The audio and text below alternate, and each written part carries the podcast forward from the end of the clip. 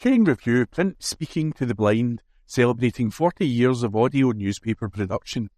Welcome to this week's edition of the Glasgow Times podcast, recorded at the Bishop Briggs Media Centre by our amazing volunteers. You can get in touch with us via Facebook, Twitter, or Instagram using at in Review. That is at symbol C U E A N D R E V I E W. You can also contact us directly by emailing information at cueandreview.com. That is I N F O R M A T I O N at symbol C U E A N D R E V I E W dot C O M. Or by calling 0141 772 3976. That's 0141 772 3976. The Glasgow Times on Thursday, the 23rd of November 2023. From the news section Glasgow Sauchiehall Street RBS Bank announces closure. An article written by Esther Tarney and read by me, Corey. A major Glasgow city centre bank has announced it will close. Royal Bank of Scotland (RBS) on Sauchiehall Street will shut on November 19, 2024, the NatWest Group revealed today. Other than the City Bank, the group plans to close another 19 branches in England, Wales and Scotland. These also include 18 NatWest branches. The full list is NatWest branches London, Chiswick High Road, February 20th. Redcar, High Street East, February 20th. Bradford, New Line, February 21st. Sir Surbiton, Victoria Road, February 21st. Bakewell, Water Lane, February 22nd. Greenwich, Greenwich Church Street, February 22nd. Ormskirk, Moor Street, February 27th. London Station Parade, February 27th. Morecambe, Marine Road Central, February 28th. Wednesfield, High Street, February 28th. Pontypridd, Taff Street, February 29th. Rickmansworth, High Street, February 29th. Birmingham, Bristol Road South, March 5th. Liverpool, Prescot Road, March 5th. London, Piccadilly, March 6th. Rochester, High Street, March 6th. Dudley, Castle Street, March 7th. Malden, High Street, March 7th. RBS branches. Glasgow, Sauchiehall Street, November 19th.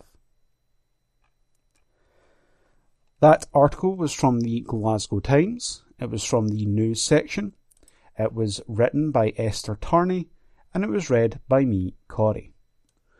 The Glasgow Times on Thursday, the 23rd of November 2023. From the news section. Glasgow weather. Temperatures set to reach zero in cold snap. This article is written by Esther Tarney and read by me, Corey. Temperatures in Glasgow are set to reach zero for the first time this winter. According to the Met Office, Friday and Saturday will bring a cold snap as temperatures will be just below freezing. On Friday, the mercury will move between 6 and 0 degrees. It will be cloudy with the sun setting at 3:56 p.m. The weekend will start with temperatures of 4 to 0 degrees. It is expected to be overcast, changing to light rain in the afternoon, and the sun will set at 3:55 p.m. Sunday will bring slightly better weather with 5 to 2 degrees, which will continue into early next week. That article was from the Glasgow Times. It was written by Esther Tierney and it was read by me, Corey. The Glasgow Times on Thursday, the 23rd of November 2023. From the news section. Tolls could be considered for Clyde Tunnel as funding call is made. An article written by Drew Sandilands and read by me, Corey. A senior Glasgow councillor is calling on the Scottish Government to provide more funding to maintain the Clyde Tunnel, or tolls could be required. Councillor Rory Kelly, SNP, has written to the Cabinet Secretary for Transport, Mairi McAllan, to highlight financial pressures on the city's road network.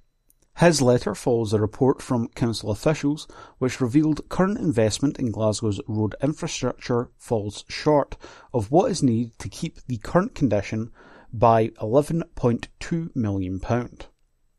Officials said the 60 year old tunnel requires significant investment to address necessary repairs and recommended spending £16 million on the structure. The funding received for operation and maintenance is the same amount per kilometre as for a standard stretch of road, which an official said isn't sufficient for the specific requirements of the tunnel. It has been estimated this leads to an annual shortfall of around £820,000. Councillor Kelly, city convener for Neighbourhood Services and Assets, said he had pointed out discrepancies in funding settlements for Glasgow, adding he believes the Clyde Tunnel is of national significance. He wants the tunnel to be funded like a trunk road, which are maintained by Transport Scotland, and said the alternative would be to consider tolling. Introducing a toll has previously been presented as an option during budget setting processes, but has never been taken. Speaking at a council meeting, Councillor Kelly said, The funding doesn't really take into account the usage of the roads.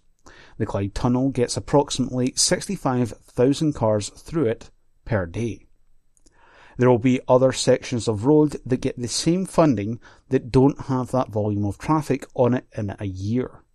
The wear and tear is significantly more in areas of Glasgow due to the population and the number of people that travel across our roads. Councillor Kelly said austerity, the COVID pandemic, rising inflation, and the city's equal pay settlement had all affected council finances, and savings have often been taken from neighbourhood services. He also highlighted the need for funding to replace street lighting columns in Glasgow, with 41% of the city's 74,000 beyond their expected service life, and how maintenance of new cycle and footways adds to budget pressures. He said he is working with council officials to identify investment. Top priorities for the tunnel include improving the pedestrian and cycling routes, repairing the ventilation system, and a power system upgrade. Councillor Cecilia O'Loan, Labour, said it is going to be a major issue as the main road through Glasgow. If that goes, our infrastructure is going to fall around it as well, she added. Her Labour colleague, Councillor Stephen Docherty, said there had been a chronic lack of investment and councils from the Scottish Government. As council official said, a team is keeping an eye on it, the tunnel, on a regular basis. It will, quote, make sure there is nothing major, and if there is, we have to bring that to the attention of our capital planning board. End quote. The Scottish Government spokesperson said, while Scotland is facing the most challenging budget settlement since devolution due to ongoing UK government austerity, this year Glasgow City Council will receive more than £1.5 billion to fund local services, which equates to an extra £62.6 million on last year. Work is also ongoing with COSLA to establish a new fiscal framework for councils, through the Verity House Agreement, a landmark agreement that is forging a stronger partnership between the Scottish Government and local councils through the spirit of collaboration and engagement. That article was from the Glasgow Times. It was from the news section. It was written by Drew Sandilands and it was read by me, Corey. The Glasgow Times on Thursday, the 23rd of November 2023. From the news section. Top Glasgow restaurant bids to become posh chippy takeaway. An article written by Esther Tarney and read by me, Corey. A beloved Glasgow restaurant has applied for permission to serve takeaway food and become a chip shop. Six by Nico in Finnieston has asked the council for the go-ahead to serve takeaway food. The eatery's owner, Six Company, said if successful, the conversion will allow the current restaurant to change to an upmarket fish and chip restaurant with takeaway. According to plans, there will be no outdoor seating, and 10 members of staff would work in shifts.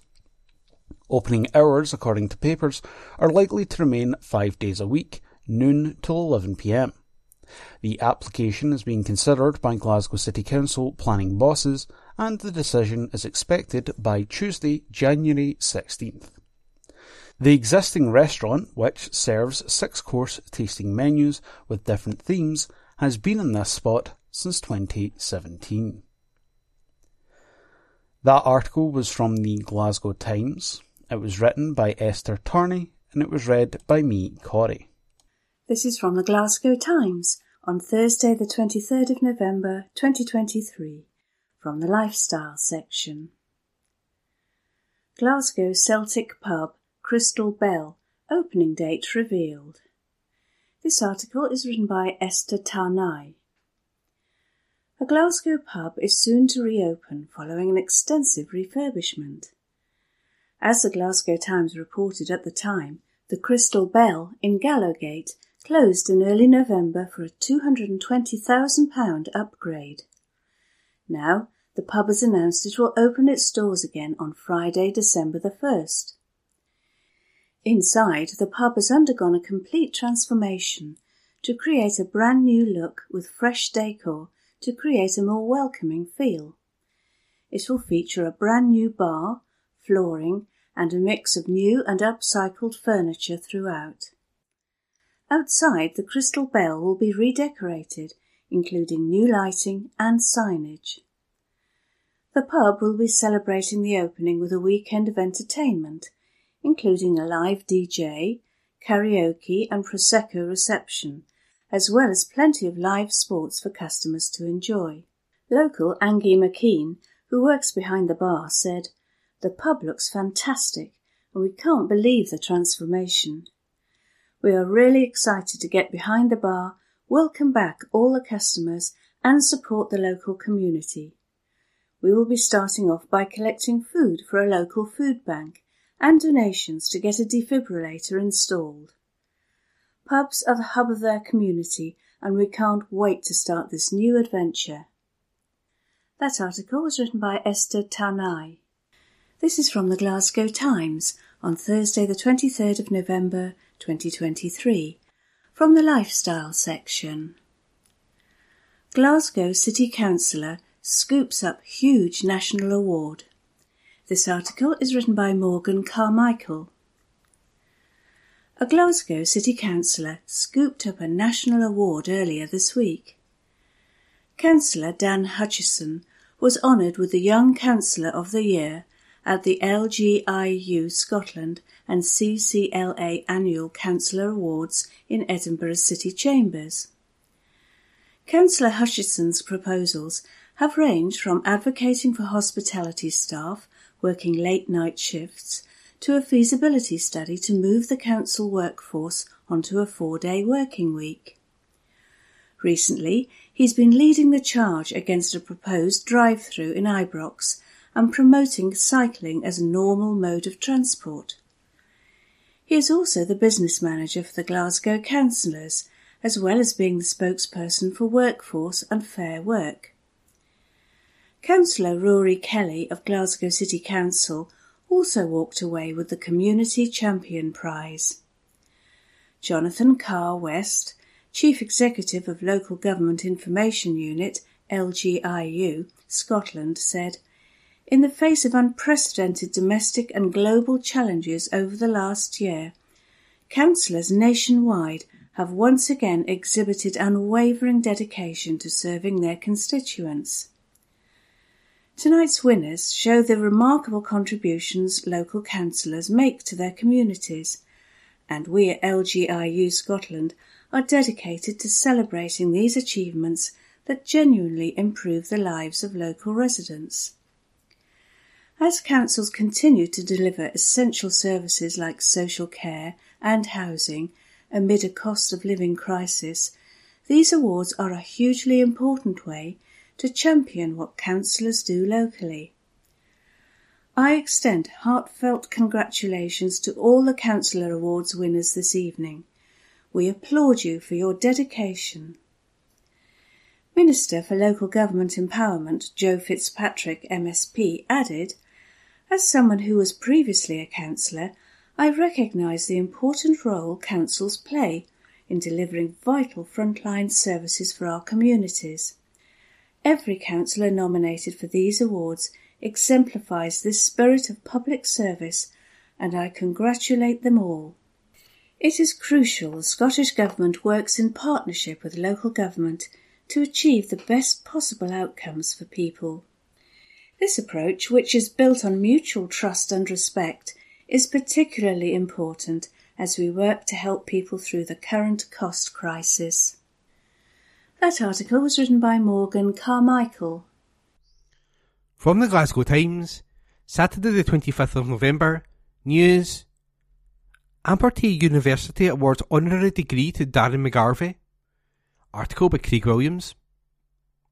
Abertay University awarded an honorary degree to Scottish social commentator and hip hop artist Darren McGarvey at its winter graduation ceremony. Darren McGarvey, also known by his stage name Loki, joined over 400 graduands for the ceremony at Caird Hall in Dundee on Friday. McGarvey is a prominent figure in Scottish public life, renowned for his insightful commentary on social issues and his contributions to the music scene. His work is known for exploring themes of inequality, poverty, and the complex issues facing contemporary society. His debut, debut book, Poverty Safari, was released to critical acclaim in 2017 later winning the prestigious Orwell Prize for Political Writing. A follow up, The Social Distance Between Us, was published in 2022 to similar praise. He was elected a Fellow of the Royal Society of Literature earlier this year. In addition to his writing, McGarvey has also made a significant contribution to the world of broadcasting, producing numerous programmes for BBC Scotland explaining the root causes of antisocial behaviour and social deprivation. His 2022 series Addictions, Best Factual Series at the BAFTA Scotland Awards last November. Abertay University Principal Professor Liz Bacon said, Through his words and music, Darren McGarvey has demonstrated a commitment to challenging societal norms and fostering positive change. Using his platform, he has worked tirelessly to deepen our understanding of the challenges faced by individuals and communities across the country shedding light on the profound impact of deprivation and addiction. His work aligns perfectly with our commitment to social justice through transformative education, and I'm looking forward to welcoming him to the Abertay family at the end of the month. Receiving his honorary degree, McGarvey told students, I have this voice in my head all the time telling me that I shouldn't be doing what I'm doing, that I don't deserve to do well. The only saving grace I have in life is that I have developed a resilience to ignore my own thoughts maybe 95% of the time. If you have a brain like mine and it's stopping you from doing the things you want to do in life, then it's time to challenge your own thoughts as it might be the main barrier standing between you and your aspirations. And that article was written by Craig Williams. From the Glasgow Times, Saturday the 25th of November. From the news section, Celtic Park and Ibrox to be hit with parking restrictions. Article by Drew Sandilands. Restrictions are set to be rolled out at Celtic Park and Ibrox to protect residents from unacceptable parking. Work on event day parking zones at both grounds had started pre-pandemic, but they were dropped due to the disruption caused by COVID. Council officials have said efforts are once again underway to introduce the zones, and they could be in place by the end of May next year. One councillor, Cecilia O'Loan, said the situation at Celtic Park was horrendous at times. Another councillor, John Molyneux, said people were serially parked where they like in areas such as Dumbreck, Craigton and Ibrox. He wants to see persistent offenders tackled, as he believes some fans are willing to sp- split the cost of a fine. Celtic and Rangers and thousands of fans objected to the previous plans, and public hearings were set to be held before the pandemic brought a halt to, to proceedings. A court official said parking zones are being developed to protect the residential areas and to improve enforcement during events which has been a focus of contention for those living in and around these areas. Event day parking zones allow residents and businesses to use permits to park as they will be on non-match days. Residents' visit, visitor permits can also be purchased. Under the original plans, restrictions would have started three hours before kick-off and ended one hour after the final whistle. Drivers who parked in the zone without a permit could have faced £60 fines. At a council meeting this week, Councillor O'Loan, Labour, said she receives a lot of complaints about matchday parking when cars just seem to park where they want. I take it in the Cal- I take I take in the Calton ward, but also don't live that far from Celtic Park, she said. It's just horrendous at times. I'm actually a big believer that cars shouldn't be allowed in the area at all, but we don't have a good transport system that supports that. She asked whether officials had taken to public transport operators about how we alleviate matchday problems. An official said at Hampden Park there is a close working relationship with bus operators. He added, We encourage the stadia to engage with public transport providers because we feel it is their responsibility to be providing public transport for their supporters. What we are trying to do is look after the road network and look after the local communities with the proposals that we are taking forward. Councillor O'Loan said the situation is actually getting worse and, since the Athletes Village is built in Dalmarnock, it is no go on match days. We have to take a much stronger approach to it. It's unacceptable for people who live there at the moment whenever there's a match on. Councillor Molyneux, Greens, said he would like to see a policy to address persistent offending, as well as escalating fines like the ones used for repeated breaches of the city's low emission zone rules. He said, I guess this is specifically a thing in matchday tra- travel. If you've got a car full, in my ward, Pollokshields, people going to Rangers game, splitting the PCN, penalty charge notice, between the five of you, you might as well just write it off as cost of going to the game. An official confirmed they will be looking at how to reduce persistent offending. A report to councillors added officials are in the final stages of appointing a consultant to assist with public engagement and the statutory process around event day parking zones. It stated, Subject to the number of objections and any challenges we may receive, the implementation of the zones is currently expected to come into effect by the end of May 2024. A zone is already in place at Hampden Park, but councillors asked whether this could be extended. Councillor John Carson, Labour, said parking was overspilling into areas outside the zone. Councillor Holly Bruce, Greens, said she receives a lot of emails about Battlefield in Kings Park and would like to see the zone expanded. And that was an article by Drew Sandilands. Glasgow Times News on Monday, the 27th of November. 400 workers at Brake Brothers secure a major pay victory. An article written by Morgan Carmichael. 400 workers have secured a major pay victory today, it's been confirmed. Unite, the union, has said that hundreds of warehouse workers and distribution drivers employed by Brake Brothers in Newhouse, Motherwell will see pay increases between 19.3 and 23.2% on the basic hourly wage. Alongside the deal, employees have also secured a £300 December bonus and access to an attendance bonus payment of £750. The whole pay package is worth over £6,000 for the duration of the agreement. Unite General Secretary Sharon Graham said, The Brake Brothers wage deal is an excellent example of how Unite is negotiating a substantial pay increase for our members. Some workers will receive a rise of up to 23.2%. Unite does what it says on the tin. We deliver better jobs, pay and conditions for our members. Brake Brothers provides wholesale food distribution services from the Newhouse facility to the hospitality and retail sectors. A significant proportion of the company's work comes from government based contracts to Scottish prisons, schools, and social care homes. Unite has agreed to work with Brake Brothers on its development plans, which would see an additional £10 million invested in a site extension for 2026. The investment is designed to extend the Newhouse facility by 50,000 square feet to enable the company's growth in Scotland and could see the creation of up to 100 new jobs. Unite Industrial Officer Pat McIlvogue said, Unite is delighted to deliver a major pay victory for over 400 workers at Brake Brothers. The pay offer was made following constructive negotiations with the company after our emphatic mandate for industrial action at the Newhouse facility. Unite will also work with Brake Brothers on its proposals to secure £10 million of investment into an extension of the facility, which could create a further 100 jobs on site. An article written by Morgan Carmichael.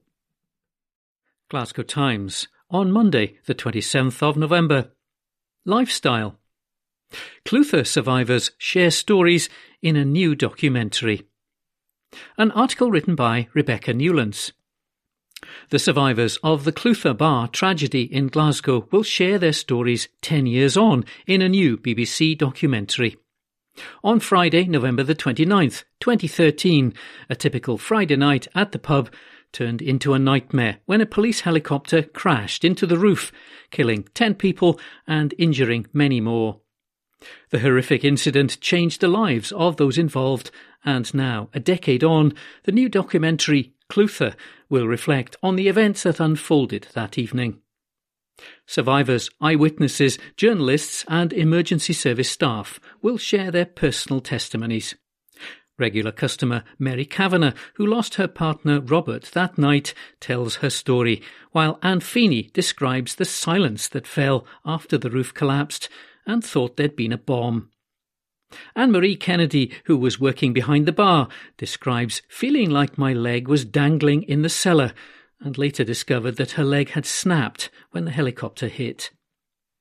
The Clutha's owner, Alan Crossan, also explains how the incident brought people together for something good and led to the formation of a trust helping young people in Glasgow access music, theatre, and art projects.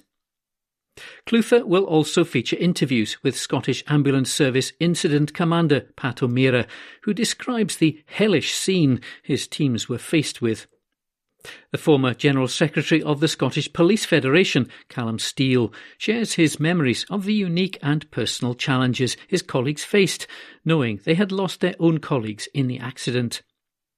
Another aspect of the documentary looks at the role of citizen journalists, as much of the news unfolded through social media, and the new challenge of these people reporting and sharing events ahead of official news outlets.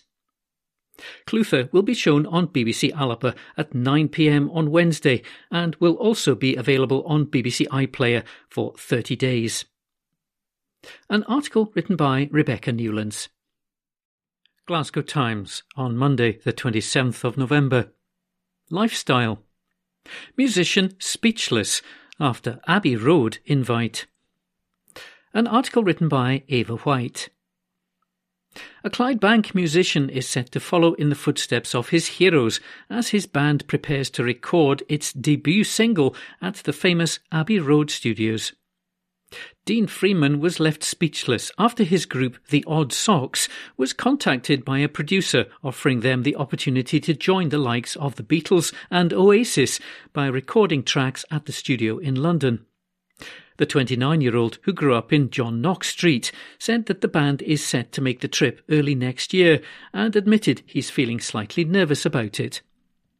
Dean said, We were contacted by a producer around six months ago. He works for Mad Fox Manchester and also produces down in Abbey Road as well. He said he really liked our sound and asked if we had any other demos that we could send over. After that, he said he'd like to work with us and mentioned us going down to Abbey Road to record from January the 22nd to the 23rd. We're going to record two debut singles. Funnily enough, we did two demos in January this year, and exactly one year later, we're going down to Abbey Road. We're ecstatic. It's hard to explain exactly how I feel about it. It's nerve wracking, but I know we're ready for it. All of the people who influence our music have recorded songs there. I know that as soon as we walk in, we'll be able to feel the history. The Odd Socks was formed around a year ago and consists of Dean, who is on vocals and guitar, Oran McBride on vocals, and Hassie White on the drums. Over the last 12 months, the group has played gigs at the Classic Grand, Bridge End Festival, and in HMV in Glasgow.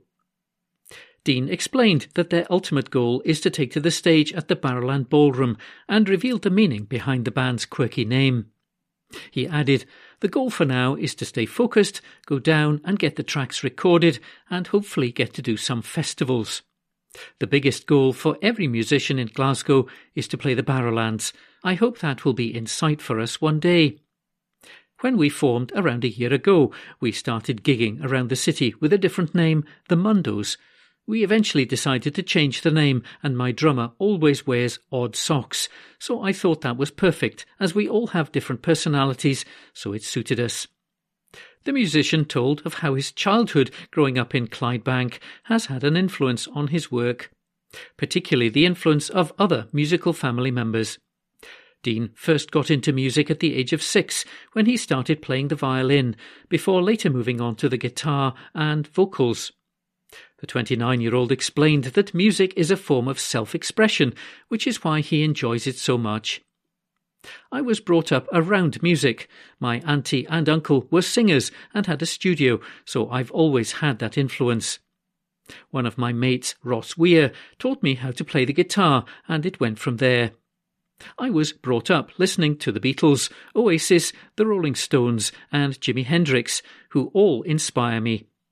I was born in John Knox Street and brought up in a place called The Scheme, across from the Clydebank docks. All of my family stayed in the one maisonette. There were twelve houses, and they were just full of my aunties, uncles, cousins, and also my gran. Music allows you to express yourself. Being brought up in the town, it was a wee bit of a tough area, and we saw a lot of violence growing up.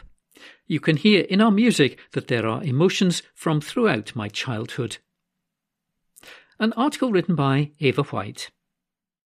Glasgow Times News on Monday, the 27th of November. Man found other people's gifts worth £200 in his Evri parcel. An exclusive article written by Rebecca Newlands. A baffled man has found other people's Christmas gifts stuffed into his Evri parcel. The 24 year old ordered a jacket from online retailer ASOS, which was delivered to his home in Cumbernauld on Thursday, November the 23rd. Alarm bells were ringing when he received the package and noticed that it appeared to have been opened and then resealed. Upon opening the parcel, he was shocked to discover a collection of smaller parcels addressed to other customers, as well as his own order. He told the Glasgow Times they were all ripped open and shoved inside my package. I have gift cards, a bracelet, a wall decoration, and a whole bunch of Happy Christmas and Happy Birthday messages. In images seen by the Glasgow Times, the smaller parcels look to have been torn and battered. The gift cards are worth over £200 altogether and contain messages including Enjoy your gift, Happy Birthday, and Merry Christmas. Adding to the bizarre situation, the customer claims the other parcels have addresses that are nowhere near his home, with one being over a hundred miles away. He said they're addressed all over the place Ayr, Glasgow, Largs, Campbeltown, and Dumbarton.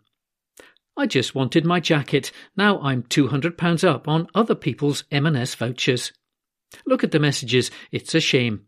It looks like they've ripped open eight packages, dumped them into one package, and resealed it.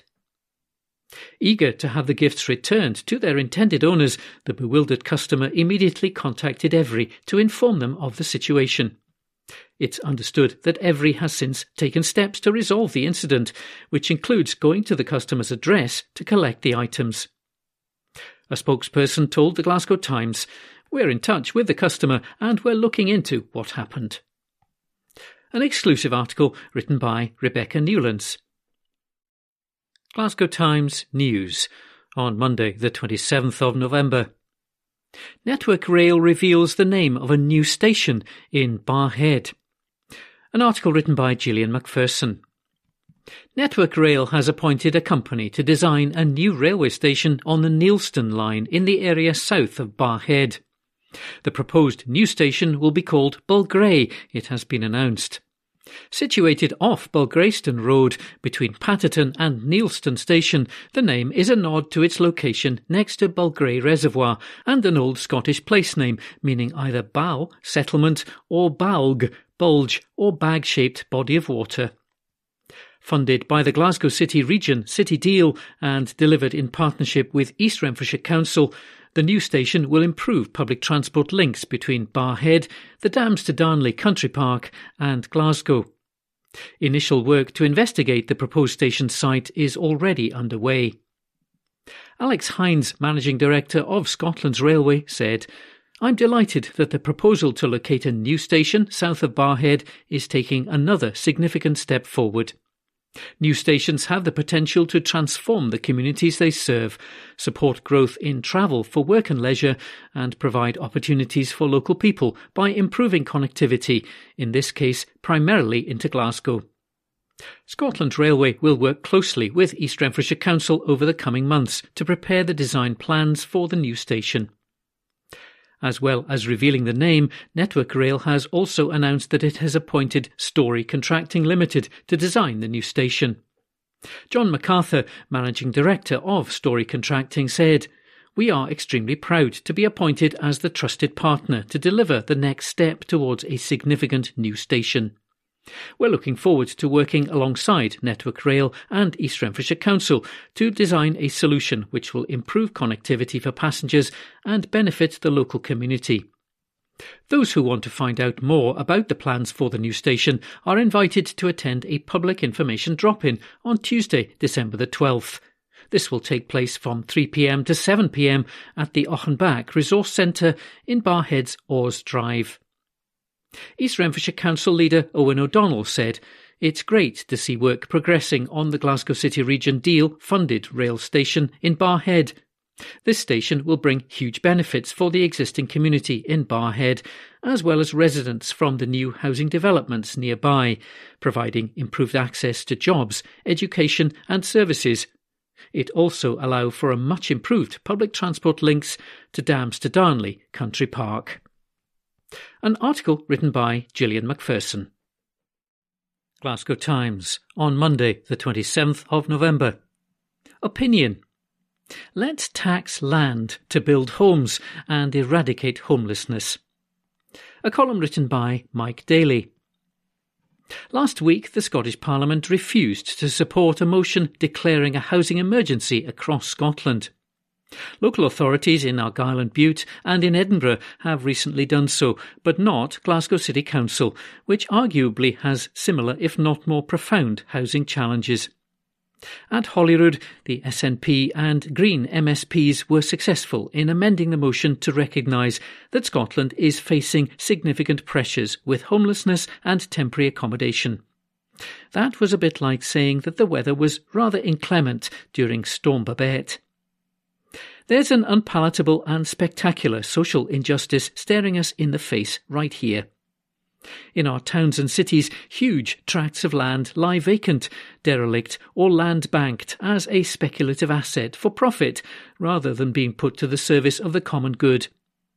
Meanwhile, homeless applications are up 15% on last year, with almost 30,000 active cases. A record 9,595 children and young persons were in temporary homeless accommodation this year, the highest number since Scottish Government records began in 2002. Around 90% of Scotland's land is classed as agricultural or forestry. Much of it is traded privately between multi-millionaires and billionaires, the ultimate designer item for the uber rich. A Land Reform Review Group report in 2014 revealed that Scottish rural land holdings in the period of 2003 to 2013 increased in value by 204% as against house prices, which grew by 32% over the same period. The only commodity that had a higher value over time was gold, Remarkably, 67% of all private rural land ownership in Scotland is owned by 0.025% of our population. In 1667, Scotland had a land tax. Indeed, we had land taxes for hundreds of years until they were abolished by the Finance Act in 1963. Why don't we tax rural land ownership? Agricultural or forestry land and buildings involved in production are exempt from non-domestic rates. Agricultural property relief exempts people from paying inheritance tax on the agricultural value of land and property. In 2020, the Scottish Land Commission said, the favourable fiscal environment for these types of land may have pushed up the price of agricultural land, limiting the number of new landowners. In 2019, the Scottish Vacant and Derelict Land Survey recorded 10,926 hectares of vacant and derelict land spread out across 3,510 sites.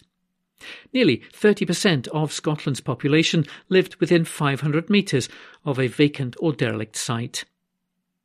We have a homeless and housing emergency in Scotland because we've allowed it to happen. There is nothing to stop the Scottish Parliament from enacting legislation to empower local councils to tax large rural land holdings on an annual basis. Such a tax could be ring fenced to provide an income stream to fund the building of new social housing by councils and housing associations. Likewise, we could consider new legislation to create a fast track route for the compulsory purchase of vacant and derelict land for social house building. Homes for Scotland estimate a shortfall of 114,000 new homes having accumulated across Scotland since 2008. We have an incredibly expensive Scottish Parliament and Scottish Government in terms of salaries, pensions, allowances, expenses, and overheads. Devolution costs us a fortune. Why isn't Holyrood using its powers to fix the housing and homelessness crisis in Scotland? A column written by Mike Daly. Glasgow Times News on Monday, the 27th of November. Poison left in Pollok Park prompts police response. An article written by Marissa McWhirter. Police Scotland has agreed to ramp up patrols in a Southside park after poison was left there maliciously, seriously injuring a dog. Pollok Park will have an increased police presence after a dog ingested suspected poison last week. In a statement, a spokesperson for Police Scotland said, We've been made aware of local concerns about suspected poison being left within Pollok Country Park on Thursday, November the 23rd. Officers will be carrying out additional patrols of the area, and anyone with concerns can speak to them. Call us on 101 or in an emergency on 999. A spokesperson for Glasgow City Council issued a warning to pet owners last Friday following the incident. They said, a dog has been seriously injured in Pollok Country Park after eating rat poison left maliciously. For now, dog walkers are urged to keep their pets under close control and remain vigilant when their dogs investigate items on the ground. It's incredibly irresponsible to leave poison in this way as it can affect all types of animals indiscriminately, and we're very concerned that more poison may have been left within the park.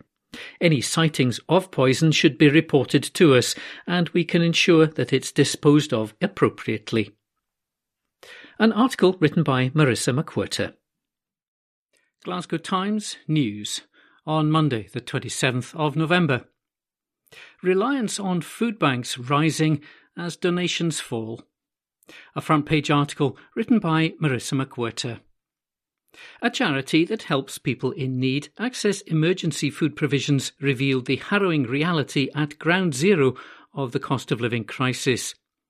We have a lot of people who previously donated to us now contacting us for support, says Claire Coyle of West Dunbartonshire Community Food Share. The charity manager said, Since 2020, we've seen a massive decrease in donations, and at the same time, we're seeing a massive increase in need in our community. Last winter, the charity mostly helped unemployed people, but over the past year, the number of working households seeking support has drastically increased. Claire said, I spoke to a woman on the phone the other day who said she has been working since she was 16. Now her husband is experiencing poor health, and for the first time she is in a situation where she needs to ask for help. In the last few weeks, she's phoned various places and there's been no help available. The help she got from us that day was the very first. Choking up, she added, The way she was talking, I could just hear the hopelessness. People are feeling really downtrodden because they're trying their best, they're out working. You would expect, if you're out working full time, that you could pay your bills, live comfortably, and not have to worry. But that just isn't the case anymore. Statutory support does not seem to be moving in the right direction. More and more people are calling the charity and telling workers how their incomes or pensions are not enough to cover bills and food. Claire said, That's been the big difference this year. We're also supporting more pensioners than ever before. Pensioners are phoning us and telling us they have no food in the house and no money to top up their gas and electric meters. Fuel poverty has been the breaker for a lot of people. Trying to keep the lights on, cook, and be able to heat homes is pushing pensioners and working families over the edge. West Dunbartonshire Community Food Share is one of the charities the Glasgow Times is highlighting as part of Bank on Us, our festive food bank appeal. For anyone able to donate, Claire says any food items that can be cooked quickly are preferred, as people they help can't afford to have their hob or oven on for a long time.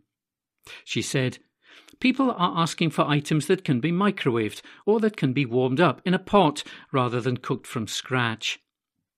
The Food Share is also keen for donations of basic staples like tinned vegetables and meats, rice, cereals, and sauces. Now in its fifth year, the campaign is proudly sponsored by Arnold Clark, Stagecoach, Allied Vehicles, Spar Scotland, Storage Vault, and Step Change. As well as the food drive, the Glasgow Times will be raising money for our Bank on Us toy drive via GoFundMe. All proceeds will be used to purchase toys, which will be distributed to charities across the city to be handed out to parents and put under the tree as we aim for every child in Glasgow to open a present on December the 25th.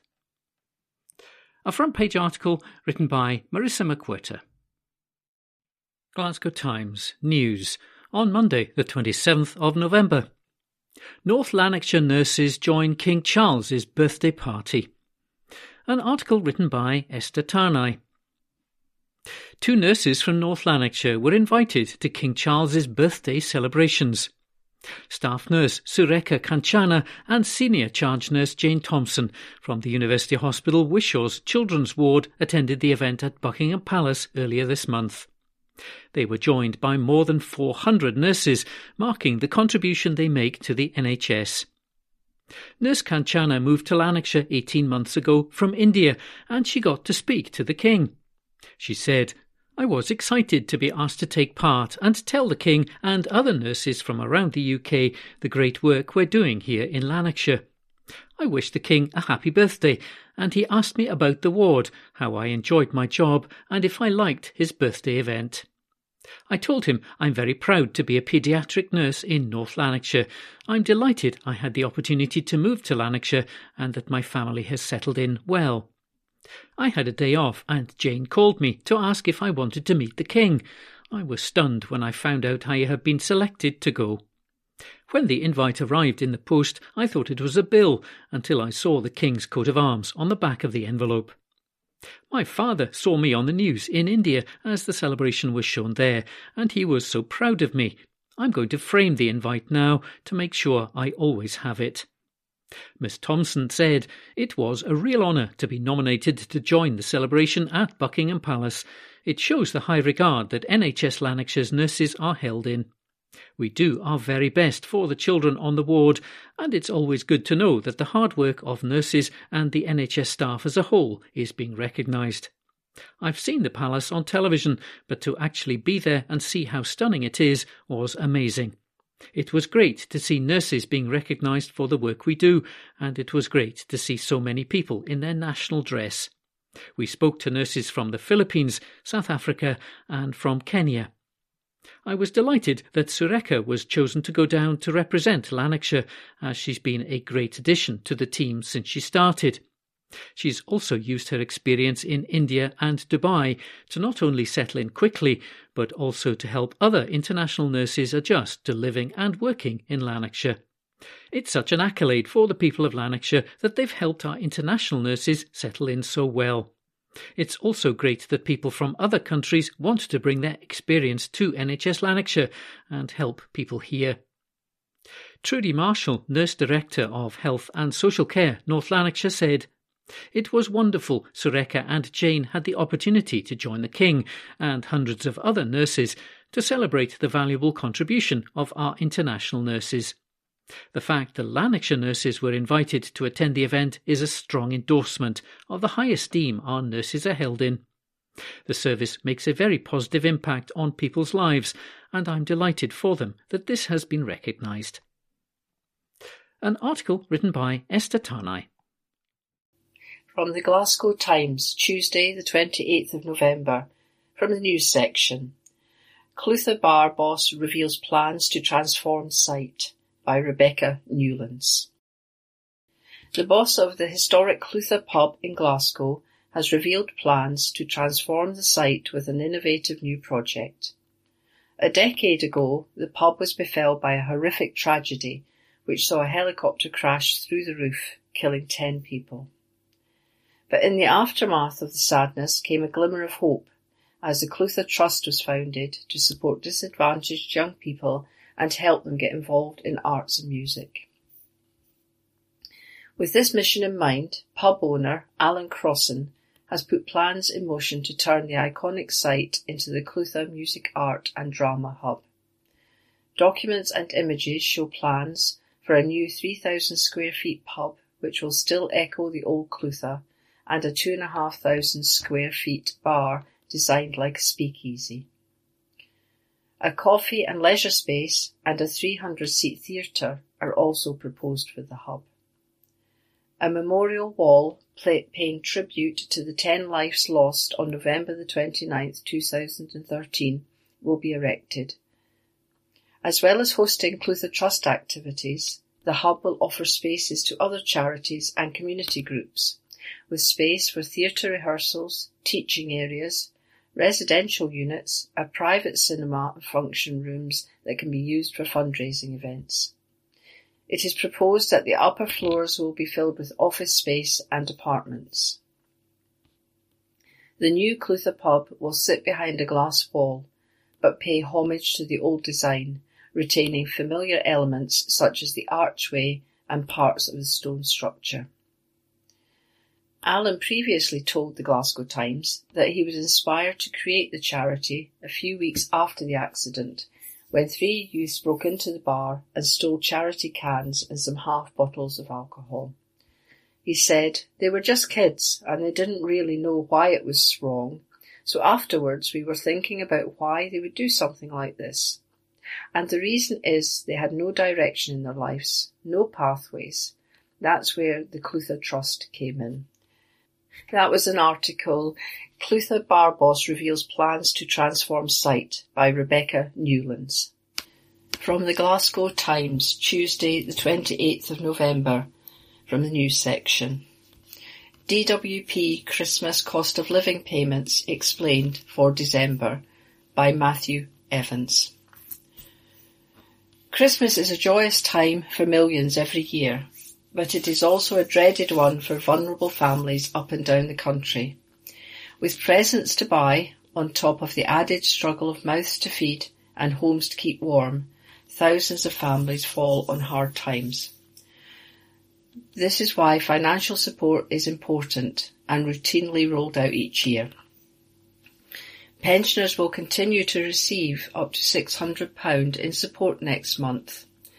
Cold weather payments will also continue next month, as is a bonus from the WP that has been called an insult by some.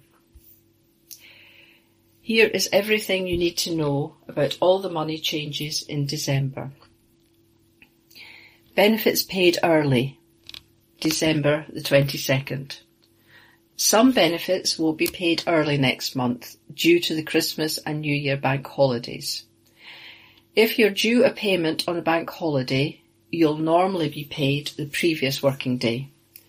For example, if you're due a payment on Christmas Day or Boxing Day, you'll be paid the previous Friday, December the 22nd. You can hear more here. The winter fuel payment throughout December.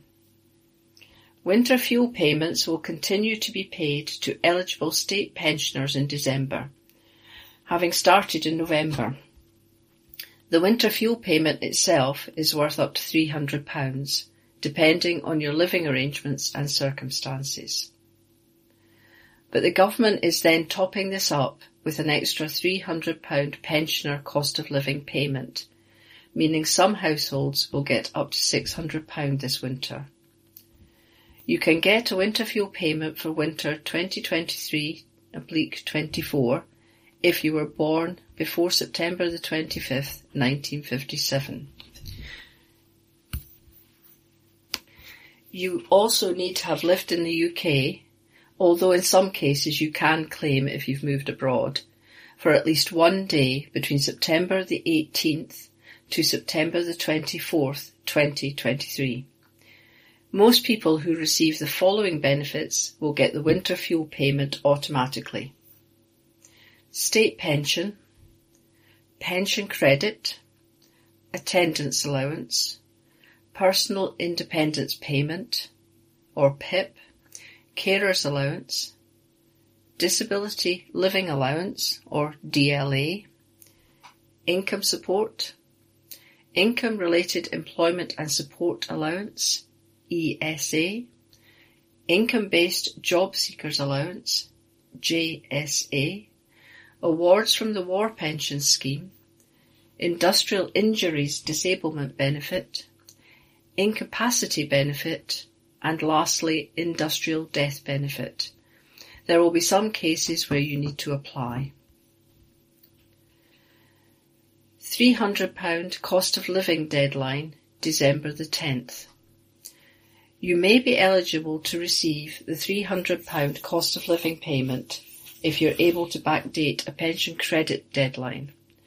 In order to do this, you had to be of state pension age between August the 18th, 2023 and September the 17th, 2023. You then need to make sure you backdate a pension credit claim by December the 10th. If your claim is approved, you'll then automatically receive the £300 cost of living payment. Pension credit is made up of two parts. Guarantee credit tops up your weekly income to £201 and 5 pence if you're single, or £306 85 pence if you're a couple. Savings credit gives you £15.94 pence extra per week if you're single, or £17.84 per week if you're a couple. Cold weather payments throughout December. Cold weather payments are worth £25 and are awarded when the average temperature where you live is recorded as or forecast to be zero degrees centigrade or below over seven consecutive days. Keep an eye out for this award if the temperature drops in December. The scheme reopened on November the 1st and will run until March the 31st next year. You need to be living in England or Wales and claiming certain benefits or support for mortgage interest to be eligible for a cold weather payment. If you live in Scotland, you might be entitled to an annual £50 winter heating payment instead. DWP Christmas bonus, first full week of December. The DWP will soon start to pay £10 to people claiming certain benefits you need to be in receipt of one of the following benefits in the qualifying week, which is usually the first full, week of December, to receive the bonus. The list of these is adult disability payment, armed forces independence payment, attendance allowance, carers allowance, child disability payment, constant attendance allowance. This is paid under industrial, industrial injuries or war pension schemes. Contribution based employment and support allowance. Once the main phase of the benefit is entered after the first 13 weeks of claim. Disability living allowance. Incapacity benefit at the long term rate. Industrial death benefit for widows or widowers mobility supplement, pension credit, the guarantee element, personal independence payment or PIP, state pension, including graduated retirement benefit, severe disablement allowance, transitionally protected, unemployability supplement or allowance, paid under industrial injuries or war pension scheme, War Disablement Pension at state pension age, War Widows Pension, Widowed Mother's Allowance, Widowed Parents Allowance, or Widow's Pension. You must also be present or ordinarily resident in the UK, Channel Islands, Isle of Man, or Gibraltar during the qualifying week. This was a, an article, DWP Christmas Cost of Living Payments Explained for December by Matthew Evans. From the Glasgow Times, Tuesday the 28th of November. Glasgow night bus service reveals New Year's Eve schedule by Esther Tarnay. Glasgow night buses will run on Hogmanay, the company has confirmed. McGill's, who is operating the new nightly bus service in the city, revealed that the service, which usually runs on Friday and Saturday nights, will operate on Sunday, December the 31st as well. People will be able to catch the service every hour until 3.45am on the 1st of January. The five routes running across the city will take people home to Paisley, Pollok, Nitshill, Newton Mearns and Drumchapel. Alex Hornby, Group Managing Director, said, Since we launched our Glasgow night bus network earlier in the year, one of the first in the UK to run completely with zero emission electric buses, we've received a great welcome from those in the nighttime leisure sector across Glasgow and our growing numbers of customers who have come to trust this safe and reliable way to travel after midnight. We're delighted to now extend coverage further by helping people celebrate and get them home after bringing in the bells on Hogmanay. Not only will this help customers out celebrating, but it will also support hospitality workers to get home safely after a busy shift. An article, Glasgow Night Bus Service reveals New Year's Eve schedule by Esther Tarnay. From the Glasgow Times, Tuesday the 28th of November, the news section. Breaking news. Police name Michael Beaton as victim of Greenock murder by Russell Steele. Police have launched a murder inquiry after a man was mown down by a vehicle on a Greenock street then brutally attacked with a blade. Officers have named the victim as local man Michael Beaton, 35. He was found with serious injuries in Drumfrochar Road around 7.20 last night and rushed by ambulance to the Queen Elizabeth University Hospital in Glasgow. Medics could not save him and he died a few hours later. His death was initially being treated as unexplained as a full-scale probe got underway. it saw a large police cordon established at the scene with parts of Drumfrochar Road and Cornhaddock Street both sealed off. Forensics officers were also in attendance combing for clues. Officers have revealed that Mr Beaton was struck by a light-coloured vehicle and then attacked with a bladed weapon. Detective Chief Inspector Lindsay Waters from the Major Investigations Team, West, said inquiries are ongoing to establish the exact circumstances of the incident. However, we do not believe that this was a random attack.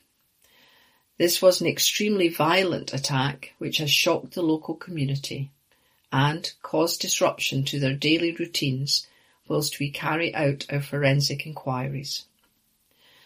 I'd like to assure the people living in the area that we are doing everything we can to trace the person or persons responsible for this shocking incident and that there will be an increased police presence in the area. Anyone who witnessed the attack, saw any suspicious individuals or vehicles in or around the area, or has any other information that could assist our investigation is asked to contact the police immediately. I'd also like people to check their dash cam and ring doorbell footage in case they have captured something on it which could be vital to our inquiry. St Patrick's Primary School, which was closed today due to being within the cordon area, will remain shut tomorrow. Inverclyde Council advised parents that the same contingency arrangements will be in place with pupils going to Whinhill Primary and Notre Dame instead. Meanwhile, police have set up an online portal as they appeal to the public for information. It gives people access to a form to send information directly to the inquiry team.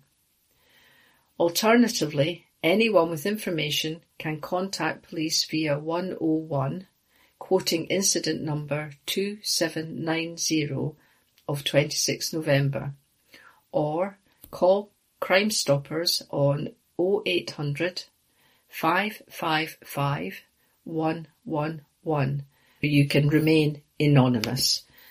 This was a breaking story. Police name Michael Beaton as victim of Greenock murder by Russell Steele. This is from the Glasgow Times on Tuesday the 28th of November 2023 from the Lifestyle section. Glasgow Girl Guiding Volunteer receives prestigious award. This article is written by Morgan Carmichael. A Glasgow Girl Guiding volunteer received a prestigious award at a red carpet event this weekend. Sunita Burgal, who has been a volunteer with Girl Guiding Scotland for 19 years, received the Queen's Guide Award during an awards ceremony at the Odeon Lux Leicester Square on November the 25th. Sunita has been leading the second Jordanhill Rainbow Unit for the past year, where she instills life skills, promotes teamwork, and encourages creativity among the Rainbow Unit members. Reflecting on her win, Sunita said, being a part of Girl Guiding since the age of five has helped to shape the person that I am today by encouraging me to develop my organisation, teamwork, and leadership skills, and most of all, my confidence. Though challenging, I enjoyed working towards my Queen's Guide Award and am very proud to have achieved it. As a Rainbow leader, I hope to continue to inspire girls and give them opportunities to grow in the same way my leaders have done for me. As the highest award that members can work towards, the Queen's Guide Award is an opportunity to develop personal skills and support the local community. It can be combined with activities for Duke of Edinburgh Award, helping girls and young women to really flourish in their development and experiences through training young members to leading them in outdoor residentials and engaging in community action. To complete the Queen's Guide Award, members must complete five sections centred around personal development, leadership, teamwork, and community action. Scottish Chief Commissioner Elaine said, It is a remarkable achievement to receive the Queen's Guide Award, and we are very proud of our Queen's Guide awardees like Sunita. The Girl Guiding Celebrates event is such a great way to celebrate the hard work, passion, and commitment of our Girl Guiding Scotland's volunteers. That article was written by Morgan Carmichael. This is from the Glasgow Times on Wednesday, the 29th of November 2023, from the opinion section. Party politics can't get in the way of economic growth. This article is written by Thomas Kerr.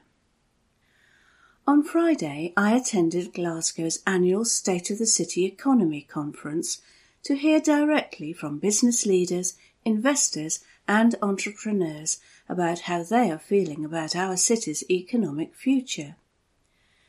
Before I get into the crux of their findings, I want to address the non existent elephant in the room the boycott by the Greens of this event due to BAE Systems speaking on one of the panels. This is the sort of gesture, student like politics, we've come to expect from them. They are openly anti growth when it comes to the economy, so I suppose we shouldn't be surprised at their lack of attendance on Friday. I'm sure that the business leaders struggling financially would have been desperate to hear their ideas to grow the economy without being in favour of economic growth. While their cheap publicity stunt may have got them some headlines, I want to highlight something that Glasgow Times readers may not have read about. A live poll among business leaders took place, and Glasgow's council leaders in attendance, including Susan Aitken, must have been taken aback by the snap findings. When asked how confident they felt about Glasgow's economic future compared to the same point last year, a majority either said they were less confident or felt the same. A total of 65% of those who answered the poll gave a response that told the council that Glasgow has stagnated or is doing worse than last year. Hardly the early Christmas present that Susan Aitken and the SNP Council would have been looking for. But what should really worry the Council leadership team is the lack of surprise among the opposition politicians like me. In the last year alone, this out of touch SNP Council administration has shown it is not interested in attracting private investment or supporting businesses. Its low emission zone was fought in the courts by the private sector and is sacking hard-working taxi and private hire drivers. Those in the nighttime economy will tell you on most nights Glasgow is like a ghost town, with many people opting to avoid the city centre due to horrendous public transport or no taxes to get them home. Just a couple of months ago, we saw the centrepiece of the SNP's thinking with their launch of the Golden Z strategy. So for businesses to have such a negative view of the future of our city isn't just embarrassing for our local SNP leaders, it's embarrassing for our city. We desperately need a more proactive and pro-business administration in the city chambers one who sees private investment, development, and growth as a good thing and not a bad thing. As for the leader's speech at the conference, it was full of warm words, but struggled to outline any meaningful actions her administration will take. We heard mention of the city's status as an investment zone, thanks to the UK government, but little of what it will mean and I've yet to hear if council officials have listened to my call for Glasgow to engage with those who built the Las Vegas Sphere to bring their development to this city after London's anti-growth mayor turned them away. I will always fight for Glasgow and put aside party politics to bring opportunity and jobs to our magnificent city. It's why in the previous term I worked and voted for the Council's economic strategy after SNP councillors accepted our amendment. What's happened in this new term is the SNP have ditched common sense for its anti-jobs agenda with the Scottish Greens, the same Greens who organised a protest against them last week. So, my offer to Susan Aitken is this. Let's put aside party politics and ditch the anti-investment Greens. Work constructively with me and the UK government to create opportunity here in our city, because if you don't, I fear it will be more than 65% of job creators who will have no confidence in this administration at next year's conference. That article was written by Thomas Kerr. This is from the Glasgow Times on Wednesday, the 29th of November 2023, from the Lifestyle section.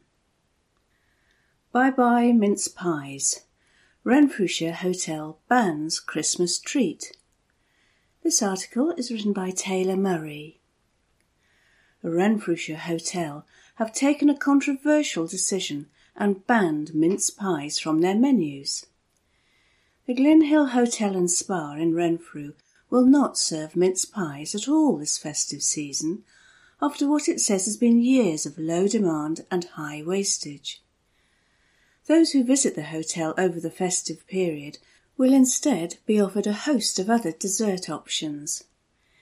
It will be the first time in the hotel's 53 year history that they will not serve the Christmas staple choice. Glynhill Hotel and Spa chef Willie Miller said, Every year we buy them, we serve them, then, with a very few exceptions, we bin them, which feels like an awful waste. Not very many people at all seem to like them, even less want them at the end of their meal, so it feels like a bit of a no-brainer to simply ban them this Christmas and focus on offering desserts and sweet treats which our customers do want. We think we might be the first venue in Scotland to remove mince pies from their Christmas menus, but it's in line with customer feedback and will also mean a reduction in wastage, which can only be a good thing. Bye bye mince pies. Gone, and forgotten. That article was written by Taylor Murray. This is from the Glasgow Times on Wednesday, the 29th of November 2023, from the Lifestyle section. Glasgow Odeon introduces beds for VIP moviegoers. This article is written by Marissa McWhirter. A Southside cinema is introducing a dreamy new VIP experience for moviegoers. Odeon at Glasgow Quay has launched VIP beds in Screen 1 of its Lux Cinema. The beds, which seat up to three people, are the biggest and best in the house, with extended legroom and greater space. Cinema goers can enjoy the most relaxed and luxurious cinematic experience with a first class front row experience so guests can get immersed in the action while kicking back in style. Stephen Dempster, area manager, said, I am delighted to reveal these exclusive new VIP beds at Odeon Lux Glasgow Quay. This represents a hugely exciting investment in our cinema, and I can't wait for guests to come and experience the unrivaled comfort and luxury of our most exclusive front row movie seats for themselves. With a fantastic film slate to suit all audiences, what better way to celebrate the start of the festive season than with a VIP trip to the movies? That article was written by Marissa McWhirter. This is from the Glasgow Times on Tuesday, the 28th of November 2023, from the Lifestyle section. Turtle Bay's Glasgow restaurant reveals opening date. This article is written by Esther Tarnay. A new Glasgow city centre restaurant has revealed its opening date. Turtle Bay, the first Scottish venue of the popular UK chain, will open its doors on Friday, December the 8th. Promising soulful Caribbean inspired menu, delicious tropical cocktails, and reggae beats, The eatery is located at 130 St Vincent Street. To celebrate the opening, the restaurant will be at Glasgow Central Station with a Christmas themed pop up event with prizes. In the run up, the company is also running ticketed events to try their menu. Gemma Lewis, operations manager at Turtle Bay, said, We're absolutely delighted to announce we will be opening our Glasgow restaurant on December the 8th. We're so excited to open our doors and celebrate in Caribbean style, with the excitement ramping up throughout the city ahead of the launch. Glasgow is known for its vivacity, and therefore it is the perfect place to introduce Caribbean good times to Scotland. That article was written by Esther Tarnay.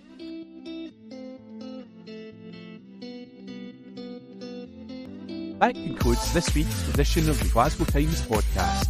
Please remember to subscribe to our channels at Cue and Review and to tell your friends about our service.